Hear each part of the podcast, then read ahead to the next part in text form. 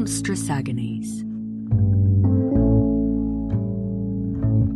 Episode 67.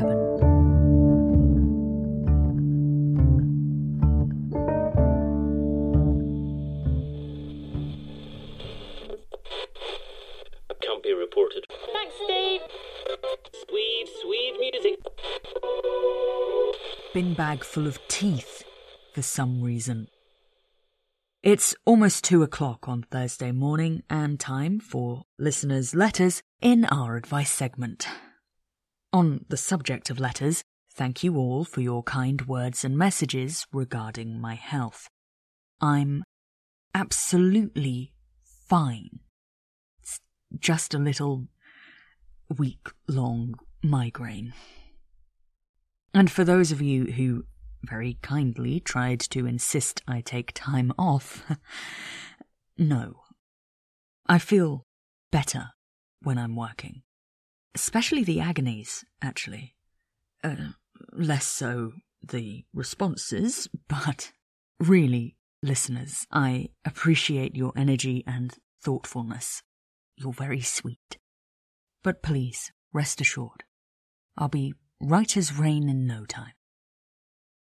Our first letter tonight is uh, a listener struggling with sibling rivalry.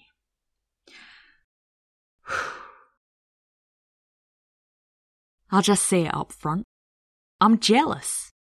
Or maybe it's envious. I'm envious. Absolutely green to the gills. And I have good reason to be. You'd be too if you were in my position. It's my oldest sister. She's the golden child of the family. I won't put a name to her. I should probably try to keep this quiet. So please, even if you do think you know who I mean, don't say it. But risking asking you, and my family finding out I asked you, seems better than trying to ask any of them. For one thing, you seem to give pretty good advice. For another, well, at least if they hear this and guess that it was me, they'll know I'm trying to do something about it and not just looking for an excuse to complain about my sister. Now, where was I? Oh yes, complaining about my sister. I'm joking. Kind of. I love her. Or I did. Or I want to. No, I do. It's complicated. Mostly, right now, I just wish I could be her. She has everything. Fame and privacy. Looks and talent. A lovely freshwater home in the countryside and, well, actually, that one's enough on its own. I can't even find a puddle without having to split it with a flatmate. She's creepy, but not threatening. She's internationally beloved.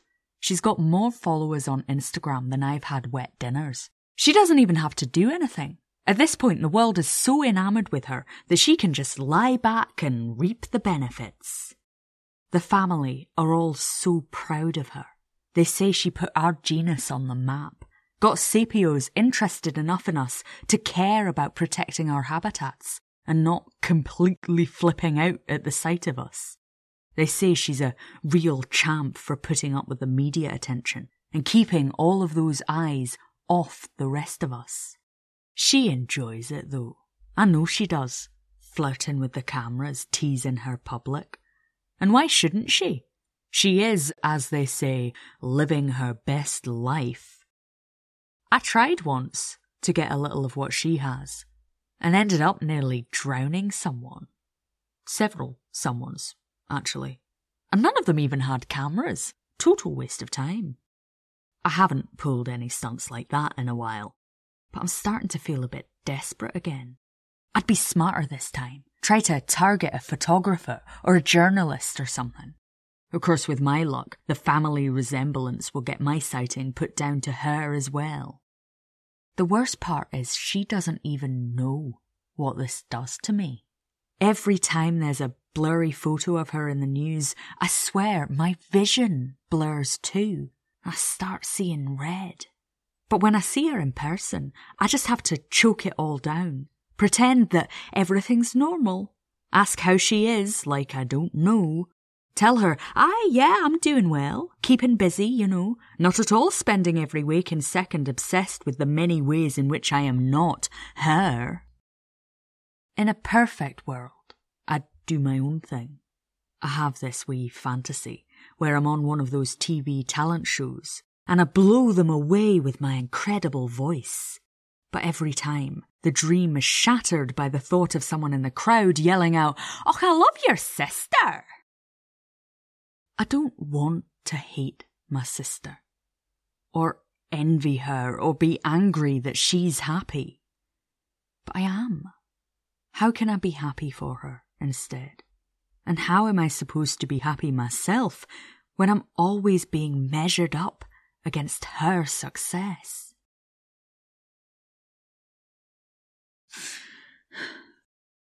You can't. Sorry, listener, but you can't be happy if you're always trying to measure up to your sister. Not because she's so much better than you. She's just a, a completely inappropriate yardstick.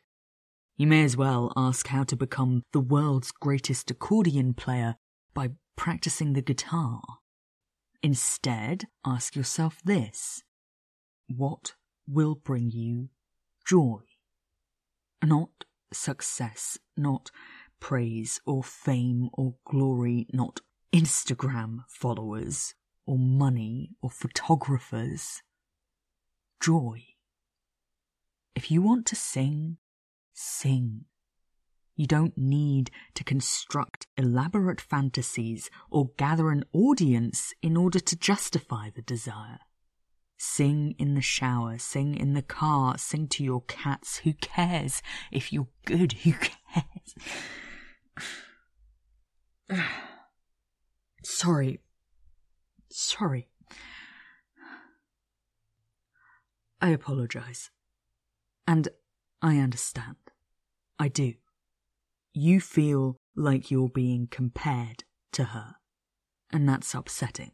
Of course it is but I think you need to think hard about whether that feeling is rooted in actual fact, and if it is, whether that's something you need to care about. You discuss in your letter how your family talks about your sister, but how do they talk about you? Are they proud of you? Do they enjoy spending time with you? Are they actually unable to look at you without comparing you to her? Or is that something you've come to believe because of your own insecurity, independent of the actual evidence of your relationships? And if they are treating you so appallingly, why on earth should you care about their opinions? If a person cannot see you for what you are, a whole and precious person in your own right quite apart from any happenstance of birth or familial connection, then they have no place in your life. You might want to unpack this more with a professional. They'll be able to help you work out what your tangible steps will be towards a healthier, more rounded worldview. But the crux of the matter is this leave your sister to deal with the challenge of being your sister. You need to focus on being yourself. Nobody can do it for you, and nobody can do it better than you. Are you looking more scarewolf than werewolf? Smarten up at Hairwolves. Quality groomers and stylists for the discerning lycanthrope, whatever form you're in. Hairwolves, proud sponsors of the Nightfolk Network. Our second letter tonight is, um, God, what is that? Um, how to manage mementos of one's past. Okay, here we go. I must admit I was rather hesitant to write to you. The matter at hand is not particularly urgent or dramatic, as some of the letters on your programme can be, but it's private. And, well, I'm not embarrassed, actually. I don't want you to think that. It's just. Uh, see for yourself. My husband and I have been married for 526 years and six months. we were so young when we met. He was barely 20 and I only a little older. I couldn't believe at the time that I should ever love anyone as much as I loved him. But it turns out that was only the beginning. I love him more today than I ever have. It's been an incredible journey with the best of companions.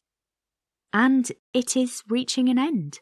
We are of the same genus and only relatively long lived compared to some others. We're entering the twilight of our lives, quite happily, quite contentedly. We've had a wonderful life together. The matter is this. Throughout our marriage, we have acquired a number of images of ourselves performing certain acts. It started when we were first married. My husband and I shared a close, mutual friend who made his living as a block cutter, and he gave us a set of beautiful and very tasteful, personalised woodcuts for a wedding present. And, um, we rather enjoyed them. So a few years passed, and we thought perhaps we'd like some more.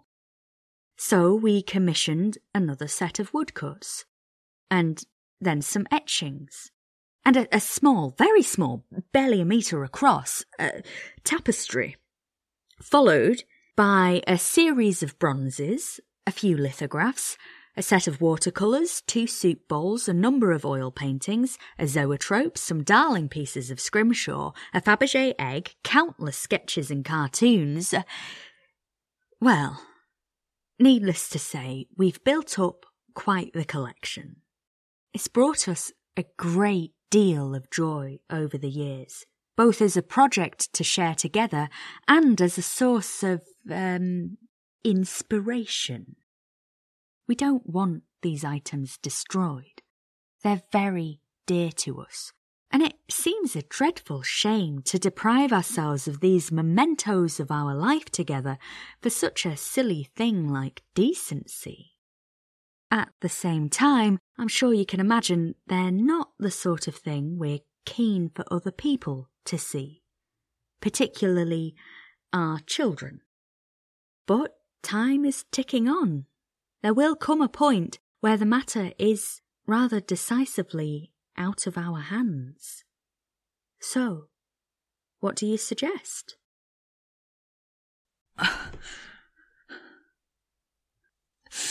Uh, yeah, uh, uh, donate it to a museum. They'll love it.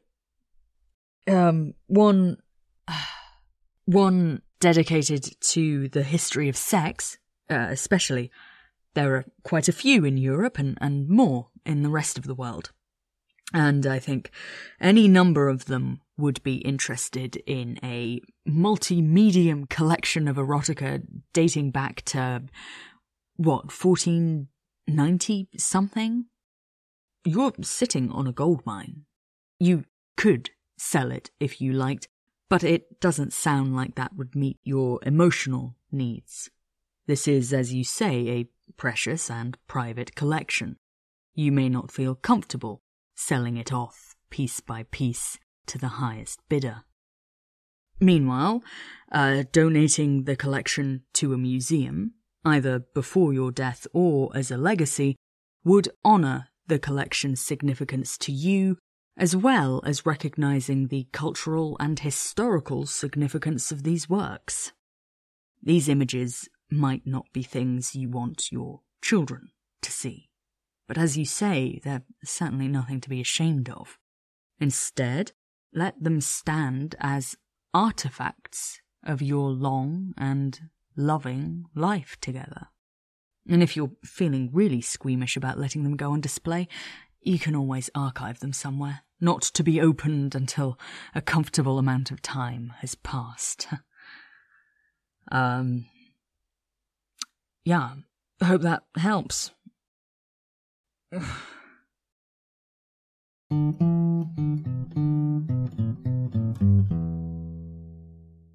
the Nightfolk Network, everywhere, everywhen on 131.3 FM.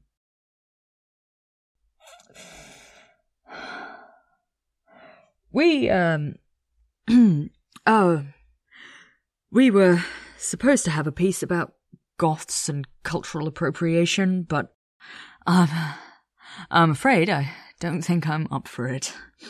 Sorry. Have some, uh, ocean floor sounds instead. I'll, I'll be fine. I just need a minute.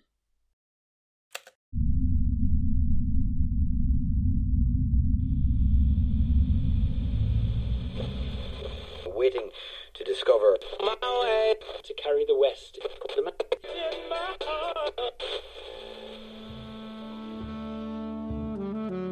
Episode 67 of Monstrous Agonies was written and performed by H.R. Owen. Tonight's first letter was from Leslie, and tonight's advert came from a suggestion by The Real Tony. Thanks, friends. Submissions are now closed for this season, but will reopen ahead of season 3. Big hello to our latest supporters on Patreon, Kiki and Elizabeth. Join them at patreon.com slash monstrous make a one-off donation at kofi.com slash hrowen, or show your support by sharing with your friends and familiars and by following us on Tumblr at Monstrous Agonies and on Twitter at monstrous underscore pod. This podcast is distributed under a Creative Commons Attribution Non-Commercial Share-alike 4.0 international license. The theme tune is Dakota by Unheard Music Concepts. Thanks for listening, and remember, the real monsters are the friends we made on the way.